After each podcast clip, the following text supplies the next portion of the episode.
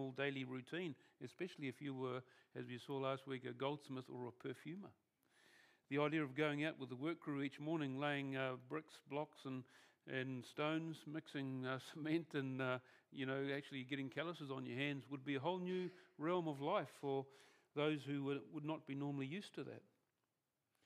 Maybe they thought that was great. Hey, finally, getting my hands dirty, and uh, you know, so on.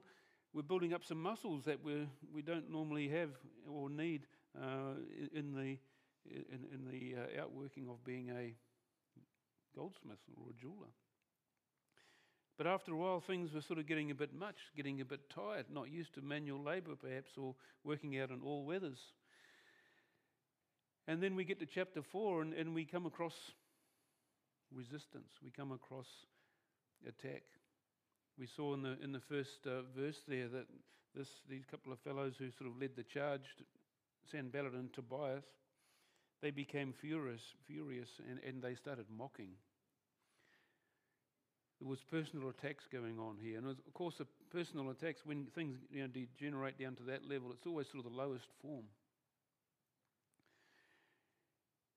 And we saw in verse 2 how these couple of fellows spoke before their brethren. You know, they're, they're trying to get, uh, build up uh, an attack against the Jews for this whole thing. And, and, and they, uh, they're sort of full of bravado when there's people around them, but it's interesting that often those who bring attacks need that support of others around them, and on their own, uh, they're a different story. So, in the midst of all of this, Nehemiah starts to pray. We see that in verse 4, and he says, Hear, o, hear, O our God, for we are despised. And so he's prays to God now and, and uh, just lays it out to God and essentially says, Lord, you, you, you break their teeth. You know, you, you deal with them. This is the way I'd like it, but Lord, you deal with it as you see fit. And the attack continues to ramp up. Back in, down in verse 8, they all conspired together to come and attack Jerusalem and create confusion. And so that's what's going on uh, in this whole environment that people are getting tired uh, and, and they're getting this attack uh, ramping up against them. And so we get down to verse 10 where we left off last week and, and we read this. Then Judas said, sorry, Judah, not Judas. Judah said, The strength of the laborers is failing, and there is so much rubbish that we are not able to build the wall. So all of this is going on at the same time. Uh, they're having attacks uh, against them, they're being mocked. Um, and they're getting tired. Here is the, the, the, tribe of great kings that would ultimately bring the Messiah. And here they come in, in a discouraged form. Nehemiah and the Jews, there they are rebuilding the, the walls, and they've been standing strong in the face of all of the attack and whatever. They're in this dangerous place. They're halfway, it's sort of the halfway point. There's a lot of progress has been made. The wall is almost continuous as, they've, they've been building all around. But now they're getting tired. And this is often a very vulnerable place. When you get the work going, whatever it might be, and you make progress and things are looking good, but there's still a long way to go. And then we can get tired. We can get tired in all areas of our life. The strength of the labourers is failing, is the message that came to Nehemiah. It isn't just enough to begin well. There's many a team that has had a great first half only to lose in the final minutes. That was interesting last week with the uh, all that drama with the first round of the Bledisloe Cup, wasn't it? I mean, uh, what a shame, eh? Australia lost. I was gutted about that, losing in the last minute like that. But anyway. So we have it, but uh, that's the story, isn't it? You know, so often and, it's at the, right at the end we can lose. The rebuilding work had gone on very well and many obstacles had been overcome, but the job isn't done yet. The game is not over. There's always time to lose, it seems. And so this is where they're at at the moment. They're, they're, they're struggling, they're faced with difficulties in all directions. in this message, there's so much rubbish. You know, the work of rebuilding the walls was not only construction, but it was also cleaning and hauling away all the, the rubbish, the trash, the spoil that was in the way. Cleared away so that the, the building could uh, be built, uh, so foundations could be established. Before any work begins, the site has to be cleared. And that's not always fun. You go to begin a project, you, you want to be doing stuff that, that looks like you've done something, but so often the first thing you've got to do is dig a hole. You've got to clear the side of the whatever's in the way. And, you know, as that starts to happen, things get messy. And you can sometimes wonder, are we getting anywhere at all? We just seem to be, you know, making a mess. In our Christian life, nothing much can be built for God's glory uh, unless the rubbish is swept away as well. Taking out the garbage can be discouraging work, can't it? I'm amazed how much garbage we seem to generate in our house. I don't know what, what it's like for you guys, but you know, it's like you, I only just took the trash out, and then it's there's another one to go. You know, it's like where does all this trash come from? And so often in the same in our lives, you know, we God is wanting to do a work, but maybe there's some trash got to be rid of. In this particular case, and in a physical um, in, environment of building, you've got to go down before you can go up. And usually, the longer you spend digging in the ground, the, the bigger the building will be. How long does God often work deeply in our hearts before much can be built on top? It was difficult work, for sure. You know, when a structure is completed, you walk around uh, looking at great structures, buildings, and you're all struck at uh, how incredible they are. No one really has any idea and looks at them and think, wow, can you imagine all the work that went on underground?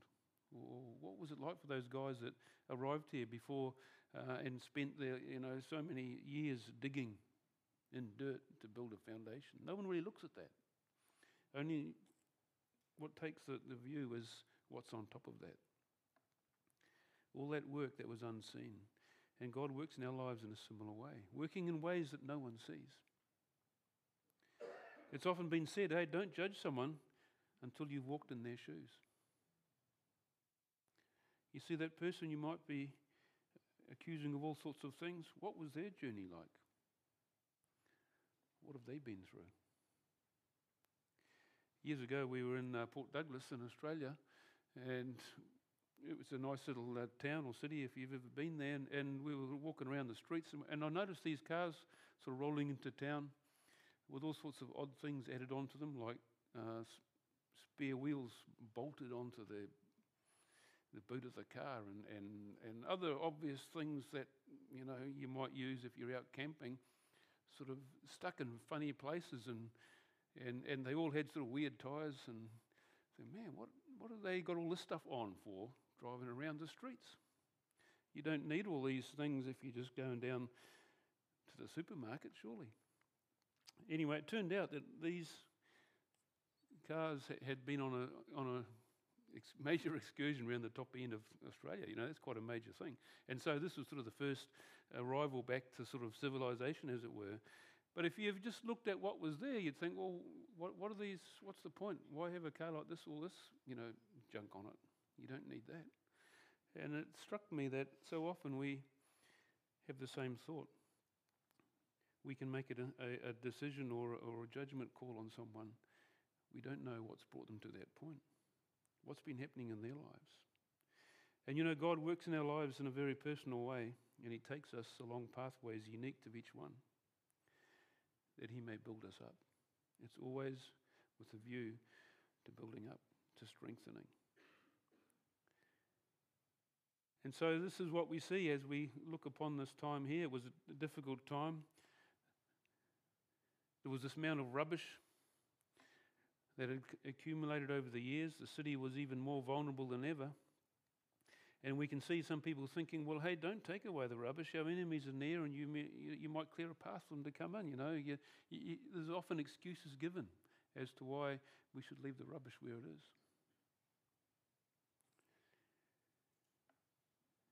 It was a difficult time because there have always been those who will defend their heap of rubbish no matter how useless it is. Well, you know, my grandmother always did it that way, or my grandfather, or something, and hey, good enough for them, it's good enough for me. When I was a young fellow, there was an old uh, farmer in our, in our region who was well known. He was well known because he loved to go to clearance sales. And uh, farmer, a farming, farmers' clearance sales are an interesting place. Farmer, you know, he's retiring, he sells his farm, he's got years of junk that he wants to get rid of. Most of it's all worn out. And people come and buy the stuff that they think is, is good. But uh, this one particular fellow was notorious. He was so well known. He, he, we went to all the clearance sales whenever there was one on. And he'd, he'd come away with trailer loads of basically someone else's rubbish. But to him, he thought it was value. Oh, I might need that one day. You know, there's an old, you know, half broken down wheelbarrow or something, you know, or an old tractor wheel that's um, buckled or something, you know, some old pump or whatever farm related bits and pieces. And so he'd come away with a trailer load of stuff. And of course, on his farm, and I'd been to his place a few times, long driveway up, uh, past the cow shed up to the house. And as you went up this driveway, there was plenty of room on the side of the track, you know, before the, the fence or the paddock beside. He'd come up there and he'd drop off his load of stuff that he just purchased. And that's as far as it would go.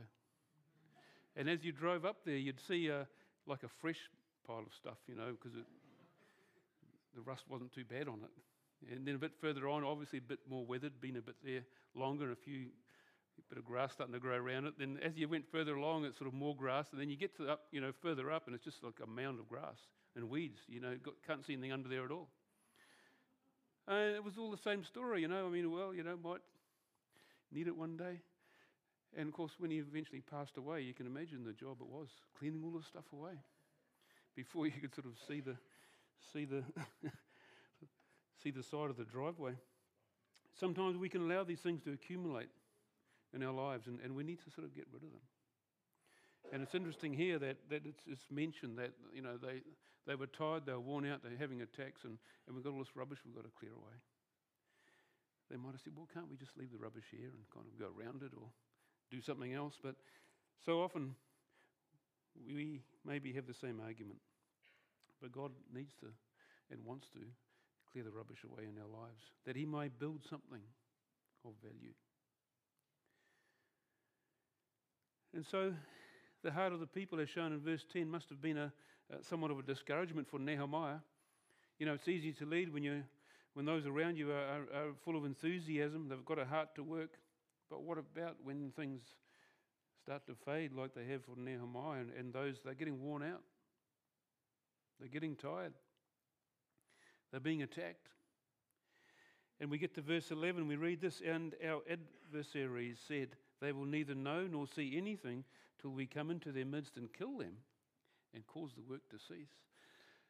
And so, you know, this, this is probably the lowest point in their spirits for those doing the work. Things were already in a bad state. They were discouraged. They were tired. They felt like giving up. And now, this plan of the, the raid of, of these enemies to come and do them physical harm. The plan of this attack, it, it leaked out. You know, the message was leaked on social media. They hear the story hey, they're going to come and they, want to kill us.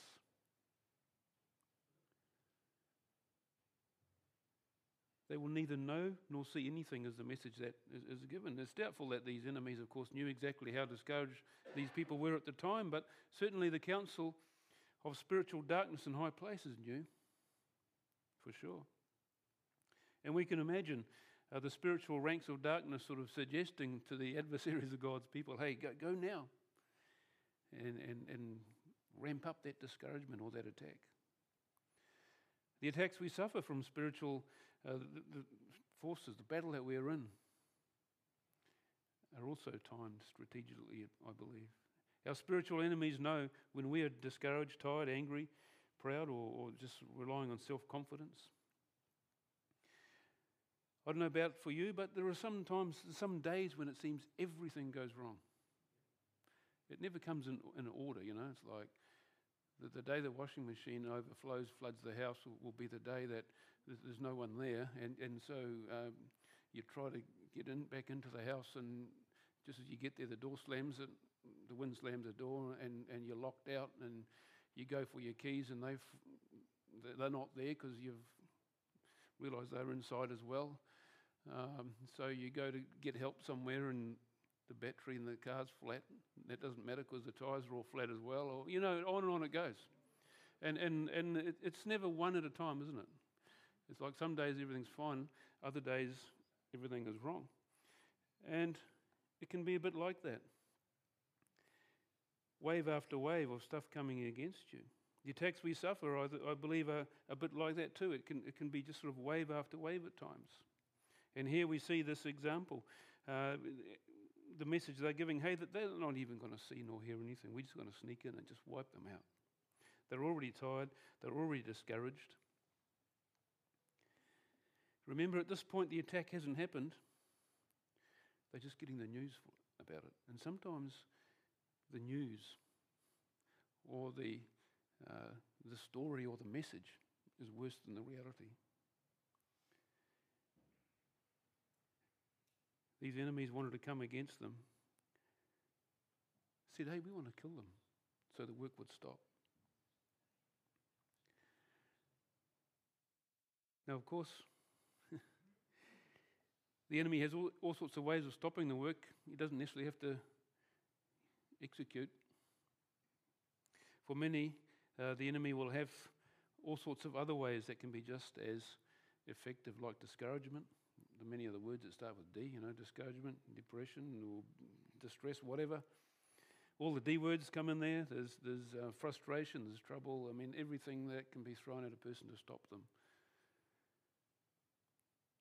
And so, what we have in this case, we get down to verse 12. So it was when the Jews who, who dwelt near them came that they told us 10 times from whatever place you turn, they will be upon us. And so here we have the, those who were living around them and heard the story and, and, and came and, and said to them, Hey, and it says here 10 times, other translations just says many times, they're going over it. Hey, they're going to come in. They're coming against you. We overheard the plan. We don't know what to do about it, but hey, they're going to come. They want to wipe you out and all the rest of it. And, and, and uh, of course, they were, no doubt, those who brought the message were somewhat panicking by the context here. And they were probably panicking because Nehemiah wasn't panicking. Sometimes it's like that. Hey, I'm freaking out about this. Well, why aren't you freaking out? And that caused them to sort of become even more panicked. And so here we have verse 13. Therefore, I positioned men. Here's Nehemiah. Here's how he responded I positioned men behind the lower parts of the wall at the openings, and I set the people according to their families with their swords, their spears, and their bows. And I looked and arose and said to the nobles, to the leaders, to the rest of the people, Do not be afraid of them. Remember the Lord, great and awesome, and fight for your brethren, your sons, your daughters, your wives, and your houses. And so these verses tell us what Nehemiah did. But we can also think of what Nehemiah could have done. What would you, what would you have done in that situation? Everything's bad.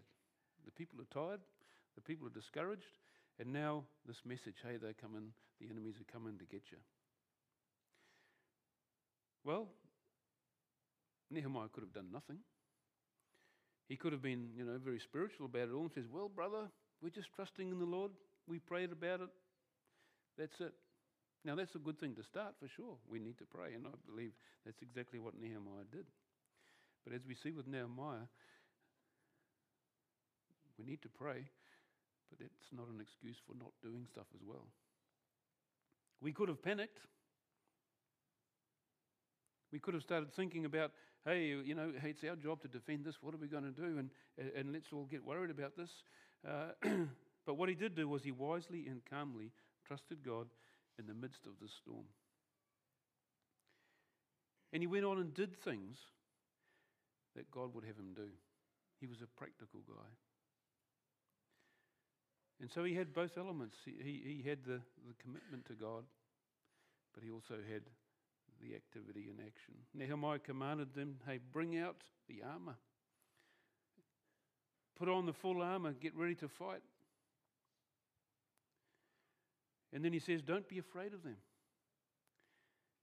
Remember the Lord great and awesome. He calls them to remember. Nehemiah put their mind into the right perspective. The challenge was great, but there was no reason for fear. He who was in them was greater than he in the world. And he reminded them hey, you're fighting for your sons, your daughters, your wives, your houses. At the end of the day, they, they, they wanted to protect their, their, their lives, their, their homes, uh, and their city. So, what was the result of this? Verse 15, and it happened when our enemies heard that it was known to us and that God had brought their plot to nothing, that all of us returned to the wall, everyone to his work.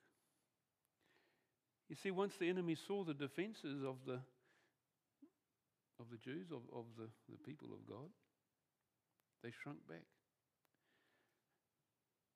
They realized that their scheme had been made known. Maybe they figured, hey, there's a spy in the ranks there. Our mission's been compromised. The message has got out. What the enemies wanted was for the people of God to hand them the victory. And then they realized that, well, these people aren't going to roll over. And of course, what was the real victory? I believe it's that next phrase all of us returned to work. This was the true victory, I believe. Defending against the attack was, was not necessarily the victory. The people of God would not be at peace and security until the wall was rebuilt. Hey, getting on with the work was the victory. You know, when we're under spiritual attack or any form of attack, it's easy to feel that just enduring the storm is the victory. So, wow, I survived, you know, and that's good. But really, the attack often comes to prevent your progress and work for the Lord. Victory is enduring the attack and continuing the progress and the work for the Lord.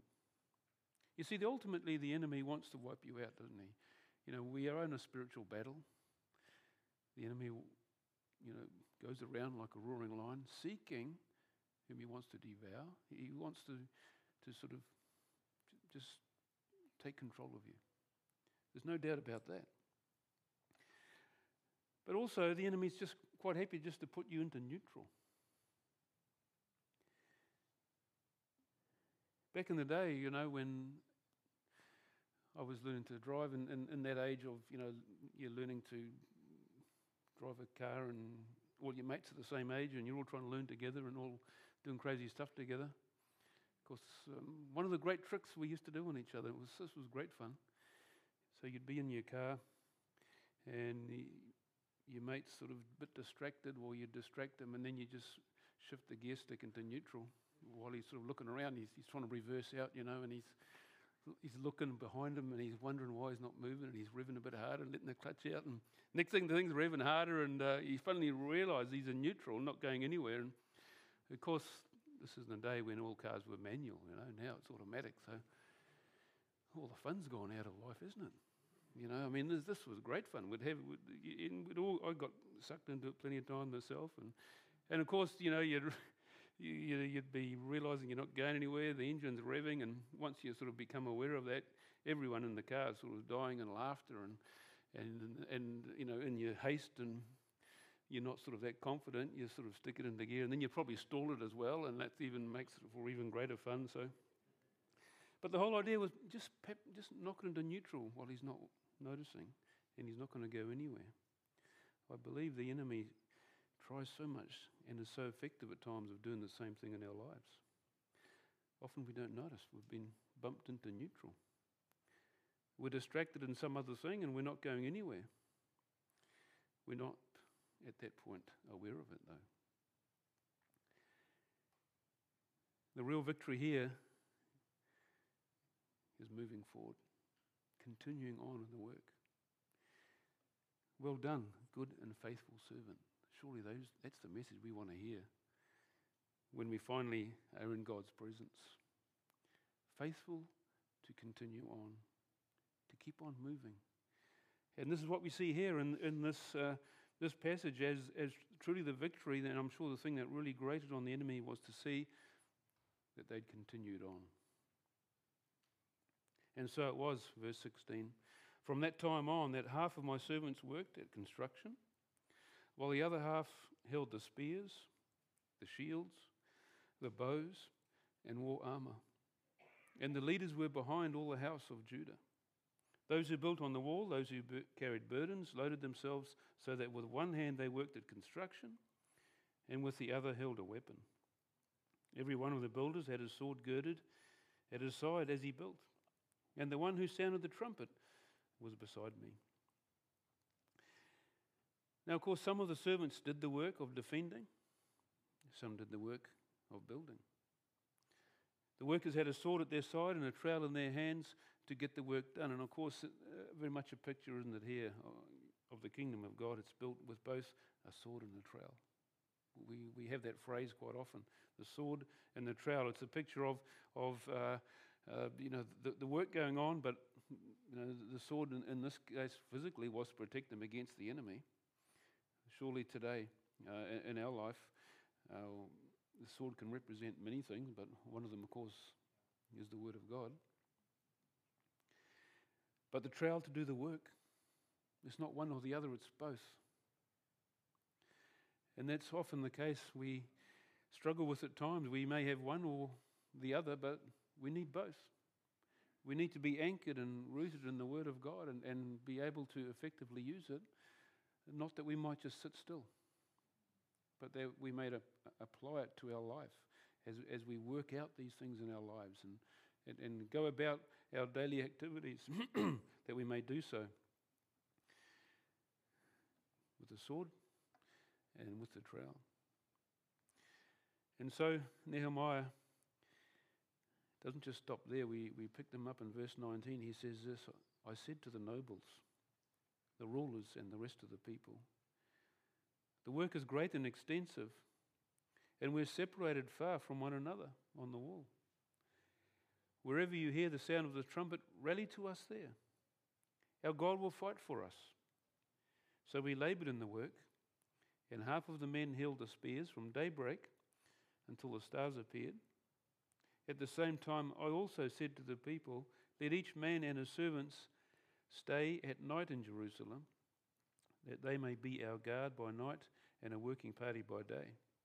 So neither I, my brethren, my servants, nor the men of the guard who followed me took off our clothes, except that everyone took them off for washing.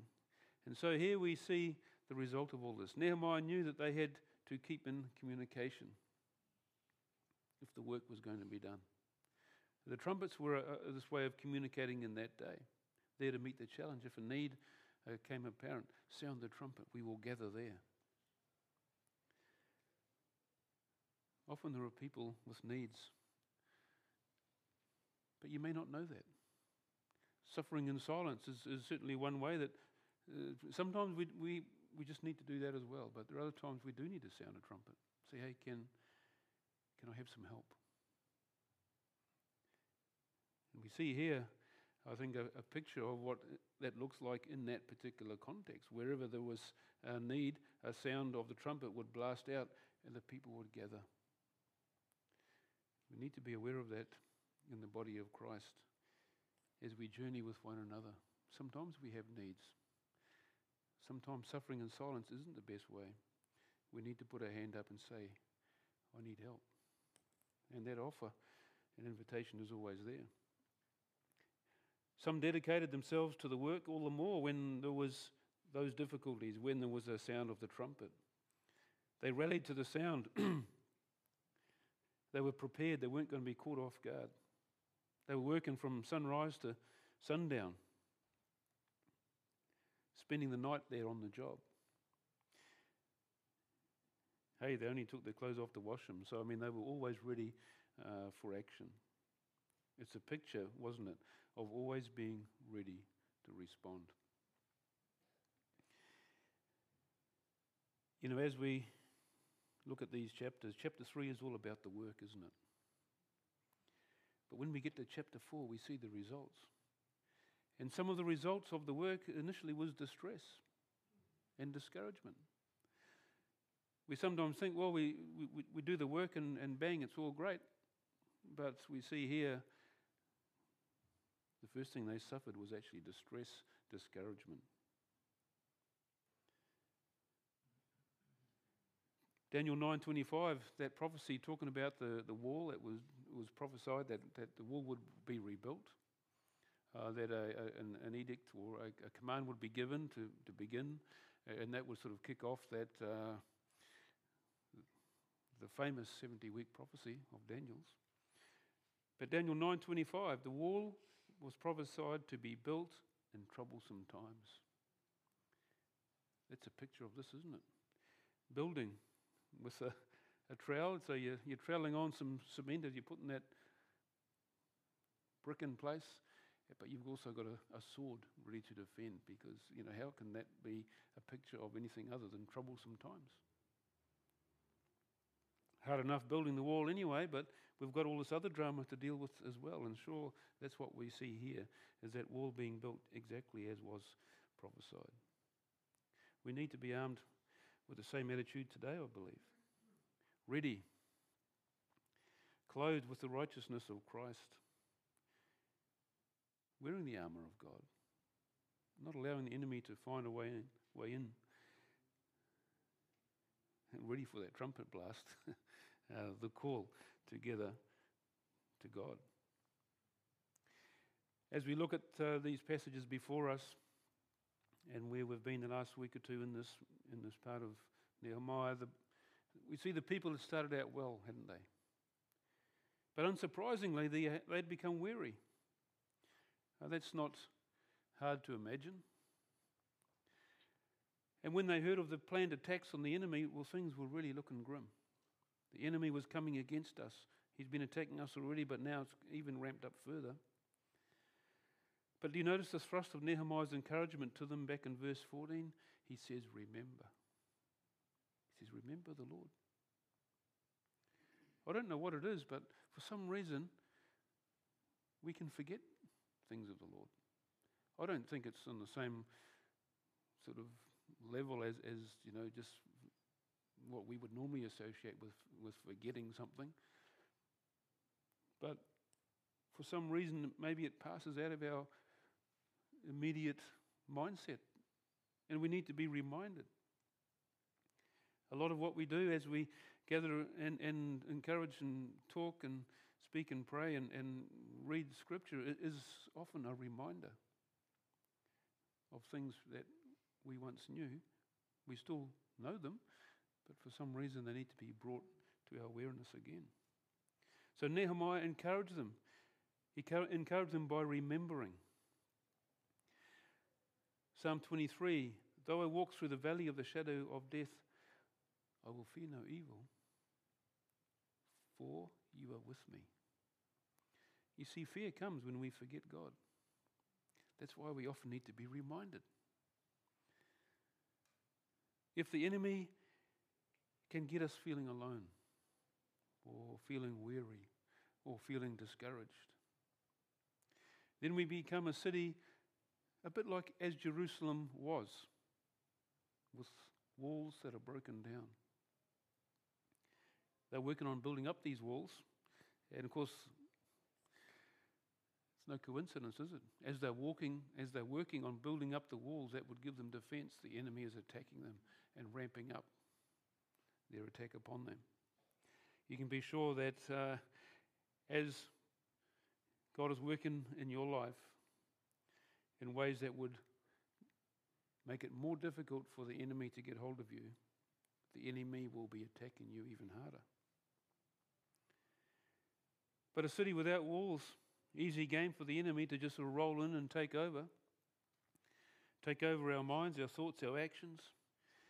How we relate to others in every aspect of our lives will be affected, will be thrown off course if we move away from the conscious awareness of God's presence. The shadows can also become a reality in our thinking. That, that psalm um, is a classic, how, it's, how, we, how that's detailed. though I walk through the valley of the shadow of death. Often it's the shadow that puts fear into us. Over in Psalm 42,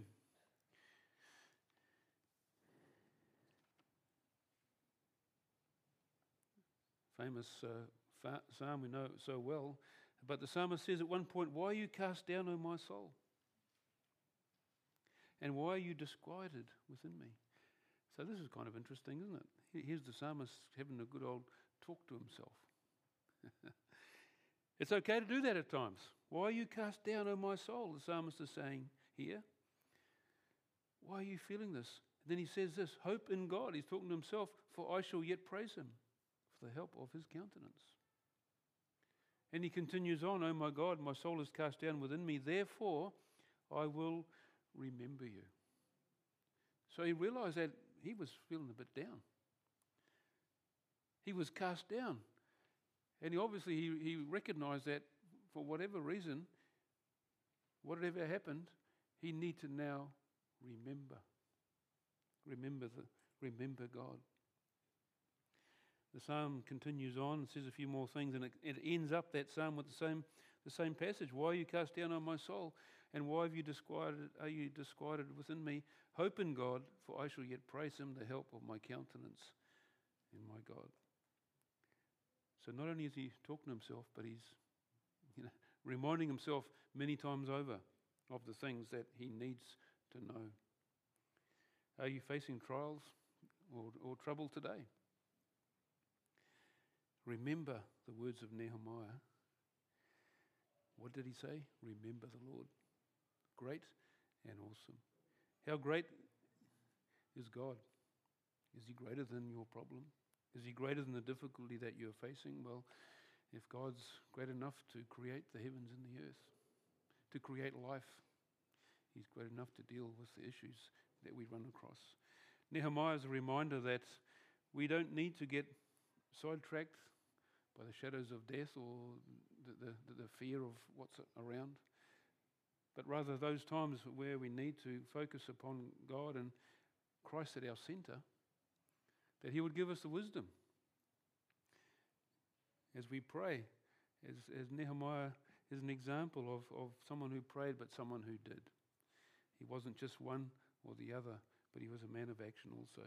May we also be reminded today of the greatness and the awesomeness of the God who has saved us. Let us pray. Father, we do thank you for uh, your word this morning. We thank you, Lord, for the reminder through Nehemiah of your greatness. Also, it's a reminder that when we allow the issues around us to overwhelm us, we can be put into neutral. Lord, I pray that you would speak to our hearts today, that you would bring to, to mind the, the ways you have worked in our lives, led us in the past to this day. And if we've slipped into neutral, Lord, I pray that we will re engage. May you draw us closer, Lord, as we need your input in our lives daily. May th- this be a day where Perhaps we need to pick up the sword, we need to pick up the trowel, we need to go forward. We can get weary, we can get tired of the, the issues of life and everything around us. Lord, I pray that, that, that this also would be a day where you would renew, renew that strength. Lord, I thank you that you know our needs. You know our innermost, deepest parts. And may today, Lord, you reach into our hearts and minister in a way that only you can. May we be strengthened, may we, may we be equipped. May we go forward realizing that uh, you do that work in us that you may build us, not that you may tear us down, but Lord, that you want to do that work continually in our lives daily until we're in your presence. We ask now, Lord, as we take these moments to conclude in worship, Lord, speak to us, I pray. May your spirit minister. May we respond appropriately in Jesus' name. Amen. Let's stand, shall we, and just conclude and worship. Uh, just allow the, the, God's message that He has for you to, be embedded in your heart this morning. Thank you.